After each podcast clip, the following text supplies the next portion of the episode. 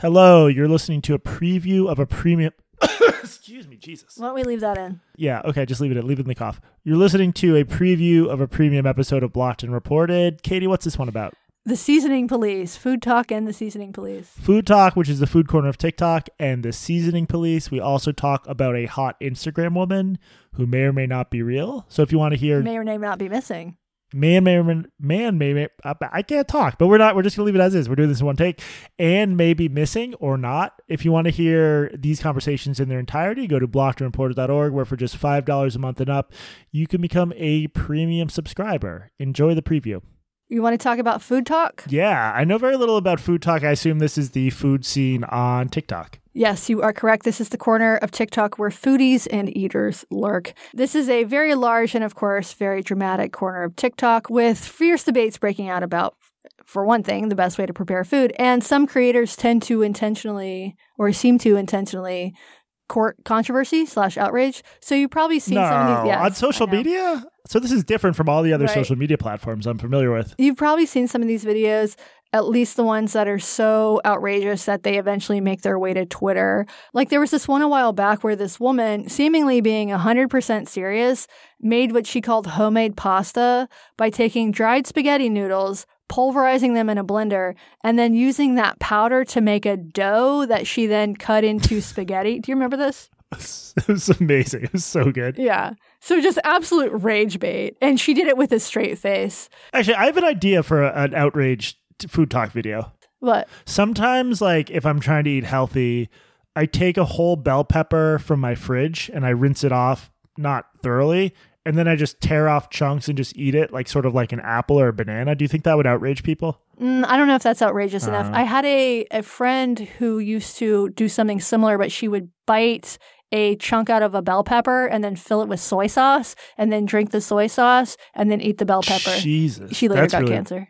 Okay, well, that was a fun story until you got to the cancer part. She's fine. She's fine. Oh, okay, she's fine. Well, the other thing I like to do is I like to, uh, when I'm alone in my apartment, I'll make like a, a chickpea curry while speaking in a really loud Jamaican patois. Should I like film that maybe and put it on TikTok? You should. Why would you do a Jamaican patois when making curry? It's like a Jamaican curry with chickpeas. I don't know. Wasn't the stew? Didn't Oh. the stew have some Jamaican? The uh, What are you talking about? um, what's her name? You know, the wha- the the stew lady, the cook, the woman. What are you talking about? This is one of our first episodes or early episodes. She made the stew, and then she got canceled because someone thought she was imitating an Asian woman. I have completely blanked on this. This is Dude, no. no, no. I need to remember her name. Her name. Okay, wait. Alison Roman. Alison Roman. Oh no, Jesse. She. I don't know what you're talking about with the soup. Alison Roman got in trouble first of all because she uh, she shit talked Marie Kondo and Chrissy Teigen in an interview with some obscure website, and then Yashar Ali went digging into her past,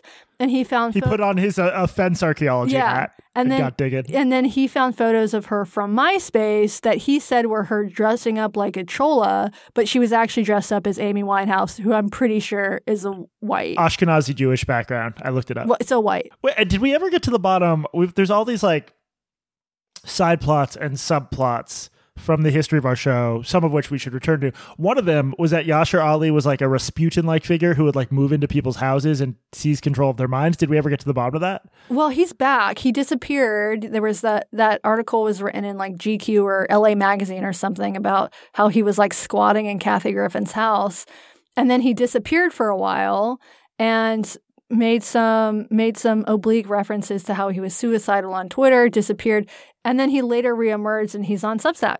So he's still like making making content. He's he's really into uh Scientology. Not he's not a Scientologist into exposing Scientology. So I think that's kind of his beat now. Elephants I think he and views him as competition. views Scientology as competition. Um, I, I, I could be misremembering. I thought during the the Alison Roman thing, there was a point to all this. that I'll get to in a minute. I thought during the Alison Roman thing, a some of the built up resentment was that she had somehow appropriated the ingredients in the stew. The stew, which I've actually made, unlike most things which I have not made and is delicious, was this incredibly virally popular sort of chickpea stew she made. And I thought some of the dumber complaints had to do with cultural appropriation. And during the Kondo thing, there were rumors that she had like done an accent, like please to buy my book or whatever, but it wasn't an accent. Anyway, the point I was getting at is this is petty. I was really disappointed when she signed the open letter against New York Times, the New York Times people, because like I was like, I almost DM'd her. I had like briefly DM'd her a couple times, or, or with her, and I almost DM'd her to be like, look, I respect you, but you realize this is the exact same shit people tried to do to you, just like spreading an unbelievable amount of shit all over your name. And I, I lost respect for Alison Roman, and I think this will be heartbreaking to her if she finds out. So don't tell her if you're listening to this.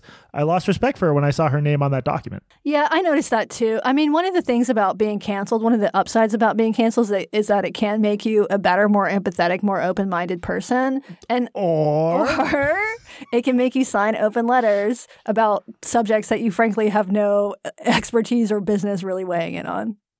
That's the other option. I understand the ramifications of what I'm doing, given given what a you know. uh Roman is still a successful figure, and I know she wakes up every day saying to herself, "Whatever else goes on, at least I have Jesse Singal's respect." So this is going to be dev- devastating to her, but it's just how I feel. Are you going to stop making the chickpea stew? It's been a while. I think you should. It's getting cold. I I have to make. I could find out that she was a Holocaust denier. I would still make that too. Well, what's worse, Jesse, Holocaust denial or signing the New York Times open letter? I think that'd be a good question for like James worse? Lindsay or Jordan Peterson to consider. Okay, so back to the story at hand. Lots of rage bait on FoodTok. I want to show you an example of this. I hope to God this is not serious. I hope to God is it's a joke. I cannot tell. This was posted by an account called the Recipe Club, and the title is "How to Prepare Your Chicken." Jesse, please watch. This is how you should prepare your chicken. Take it out of the packet and run it under cold water. Give it a good scrub. Add some soap. Not too much though. Make sure you rub it in all the creases so you get all the gunk out. this can't Once be it's all done, so good. Rinse it under the tap so all the soap runs off. Oh my It should god. take about 10 minutes. There you have it. Some squeaky clean chicken. Okay, wait. I'm sorry. This is this makes me want to get TikTok. This is my favorite kind of content. I just I'm trying to look at their other stuff because they have 254,000 followers. Are they a troll account in general? I can't tell. I think I think maybe, but I can't totally tell because some of the stuff seems serious, serious, and some of it seems like it's just trolling. Get the soap into the crevices of the chicken. That's awesome. Okay, TikTok's good now. Anyway, continue. I mean, I'm just glad she didn't use bleach. And but this gets to one of the ongoing debates on FoodTok, which is whether or not you should wash your chicken before cooking it. Not with soap. I don't think anybody thinks you should use soap. But do you know about this, Jesse? And this goes on. This goes way back before TikTok. The debate over whether to wash your chicken. Wash raw chicken before you cook it. I mean, I can see the downside is like you're spreading raw chicken around, maybe a little less safe. I would imagine if you cook chicken to the correct temperature, it kills any bacteria. So washing it wouldn't make a difference. You are correct about this. The CDC, health agencies like the CDC say no, do not wash your raw chicken. Washing it actually spreads germs like salmonella, and cooking it well will eliminate any lingering bacteria. Don't wash your chicken. But a lot of people, and this is particularly true among black people for some reason, disagree. So let's watch a video about this debate. You wash your chicken. So personally, I never wash my chicken. I'm in the UK. Our chicken is not chlorinated, so they actually advise you to not wash your chicken. When you wash chicken with water, it can actually spray salmonella all over your surfaces and actually cause more cross-contamination and make you more likely to be sick. And if your water's not hot enough, it can actually spread bacteria and cause bacteria to grow on your chicken. So the other way people wash chicken all around the world is washing it with lemon or vinegar. But studies are showing that the pH of lemon and vinegar is not actually strong enough to kill salmonella. And like before, it can actually cause some more cross contamination. But some people do say that washing with lemon or vinegar can help reduce that fleshy chicken taste, which sometimes you can get from chicken. But if your chicken's smelling a bit weird and you want to wash it with lemon or chicken to get rid of the smell, then maybe your chicken's not very good. This is a really fresh chicken and it literally smells like nothing. It shouldn't have any weird smell. If you find that your chicken has a lot of blood in it, one thing you can do is soak it in salty water and this will pull out all the hemoglobin and blood that's in your chicken. Or you can just pat it dry or cut it off. If you're really, really determined to wash your chicken, just make sure you wash all your surfaces down so there's no cross contamination and there's no water spattering everywhere. So definitely wear an apron so you don't get anything on your clothes. Obviously this varies all over the world and unless you're eating my chicken, you don't need to be upset about what I do with it. All right, Jesse. So this video has over 3,600 comments on Twitter. I'm going to read you just a few of the top ones. Nobody I know has ever got sick from washing chicken, so bye. It's not for salmonella, it's for the slime and juices. It's been sat in the plastic packaging. People act like water splashing from ceiling to floor while washing chicken. Crying laughing face emoji, just the sink. Yeah, I'm going to keep watching mine. And my favorite one, we have lost a sister. So this this this turns into this real debate about why people watch chicken and these people are saying we don't watch chicken because of the bacteria, we watch chicken because it's nasty, and then other people pointing out that this actually is more likely to spread bacteria. And this is something you might notice if you actually look at the profile photos of the people who are commenting, but the debate does tend to demarcate itself via race, uh, where you have black people, not just black Americans, but black people from other countries saying, no, we do this, this is part of our culture, and white people saying, this is wrong. So race does tend to pervade much of FoodTok. And there's one word that appears probably more than any other on FoodTok, and that word is seasoning. So anytime that someone posts a, a video or a photo of a meal, if it's not coated with a thick layer of powder, you can guarantee that the top comments will be asking about seasoning. And in particular, there's a very popular idea that white people do not season their food. Jesse, we've got a video for that too. Please watch and describe. Wait a minute. This is, says POV. I'm white. how white people season their food, and it's just a black guy, like a young black guy with the seasoning on the counter, putting it all away. It's funny. Exactly. There are a million videos like that. And Bon Appetit, they actually took the idea that white people don't season their food seriously and investigated this last year in a piece called What We Talk About When We Talk About White People Food, and subhead, and what we really ask when we ask, Where's the seasoning? This was by Jenny Zhang. And the piece begins. You probably know the stereotype of white people food bland, pale, unseasoned stuff, so flavorless it could make you cry. This cliche has been widely embraced as a joke, a meme, a barb that even white people throw at themselves with a, a self deprecating chuckle. Anemic looking meat and potatoes garnished with a single speck of salt, almost anything with excess mayonnaise. This fare is commonly greeted on social media with, Where's the seasoning? or some variation on, White people colonized half the world for spices and still don't even use them.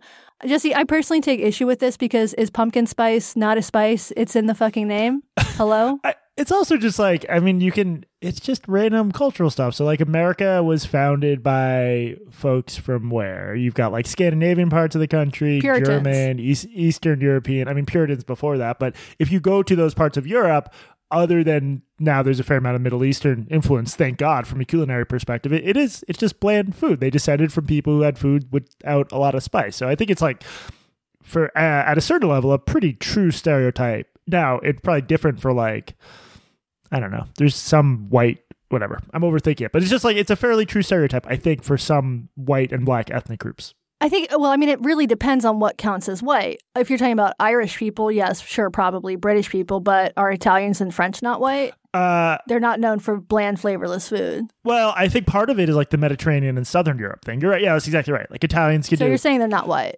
I, you know, I believe in a very strict definition of whiteness, and I think only those Mm-hmm. people should be allowed in America. We've talked about this. Um, there, well, but there's also interesting because I suspect that as Italian food became Italian American food, it got a little bit blanded down, just like the difference between like Indian food in India and Indian American food. So there's a culture's complicated, is my informed opinion. I mean, the thing about it now is though that there's, I wouldn't say that there's any such thing as white foods. No, of because course not. we eat, at least, especially in America, this is such a multicultural place, especially in terms of the food that we eat. Yeah. I mean, if you ask uh, 10 white people on the street what their favorite food is, probably nine of them are going to say Mexican. Yeah. I mean, granted, it might not be menudo that people are actually eating in parts of Mexico and Central America, but we, like, what, what would you call a white food now? No, no, I'm uh, yeah, I think race is stupid. I'm saying the the ethnic groups a lot of white people descended from, especially like in the Midwest, uh, those are cuisines that don't have much spice to them. You think hot dish is bland? what is hot dish? you you don't know about hot dish? Is this like saucy dogs? Have you never been to a, a Minnesota funeral? Have I ever? Have you never been to a Minnesota funeral? I have not. What is hot dish? Hot dish is just a casserole. Yeah, Like green bean casserole, scalloped potatoes, things like I mean, it's fine. I had a housemate from Grand Rapids when I lived in Ann Arbor for college, and he would make something called saucy dogs,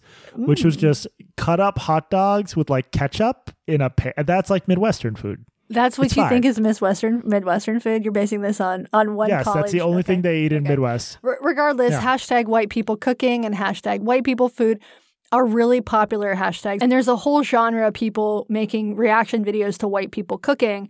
And often the people reacting are white themselves. And this has led to the more general idea that white people can't cook at all. So again, I guess Italians and French are no longer white. So it is into this highly racialized environment that professional chef Zoe Barry stepped earlier this year. Barry is big on social media. She's got 230,000 followers on Instagram. She is also white. And earlier this year, she was visiting her brother and she used his understocked kitchen to improvise a quick chicken recipe. Let's watch that now. I'm currently staying with my brother and his girlfriend in LA, and I thought it'd be fun to make a family meal with only ingredients that they have on hand. And considering we all just got back from a road trip and they haven't gone grocery shopping in about a week, I didn't have much to work with. But they did have all the ingredients I needed to make one of my favorite quick breads, beer bread. So using this lager that they had, I added it to all of my dry ingredients along with some honey and butter, and then I let that bake. The only protein source that I had on hand was this chicken in the freezer, which I thawed quickly under running water. And as that defrosted, I was so very grateful to find that they had onion and garlic, which I diced my onion and then minced my garlic. After everything was chopped up, I found this bell pepper mix from Trader Joe's in the freezer. I sauteed those bell peppers along with my onion and garlic, and they didn't have canned tomatoes, but they did have this roasted garlic marinara sauce, so I added some of that. I blended half of that with some water, added it back to the pan, and then I took it out so that I could sear my chicken. Once my chicken was golden brown, I flipped it, and then I added back in my sauce. And because I didn't have a lid or parchment paper, I added foil on top instead to act as a lid. And as that chicken finished cooking, I prepped my bread. In addition to my beer bread, I also warmed up some ciabatta. And after plating that sauce, I topped it with my chicken, some chili infused olive oil, and then that bread. And it was delicious. I should know better than to say this after years of doing this podcast. Mm-hmm. I, I know just because of how our podcast works, this is going to end with people getting mad at this woman. I cannot identify anything in that video that a sane person, and maybe that's the operative term, a sane person could possibly be mad at because she's very clear like, this wasn't an ideal situation. I didn't have all the ingredients I wanted. Here's what I threw together. That's it. That's all you get for a preview. If you want to hear the rest, go to blockedreporter.org to become a premium subscriber. Hope you enjoyed either way.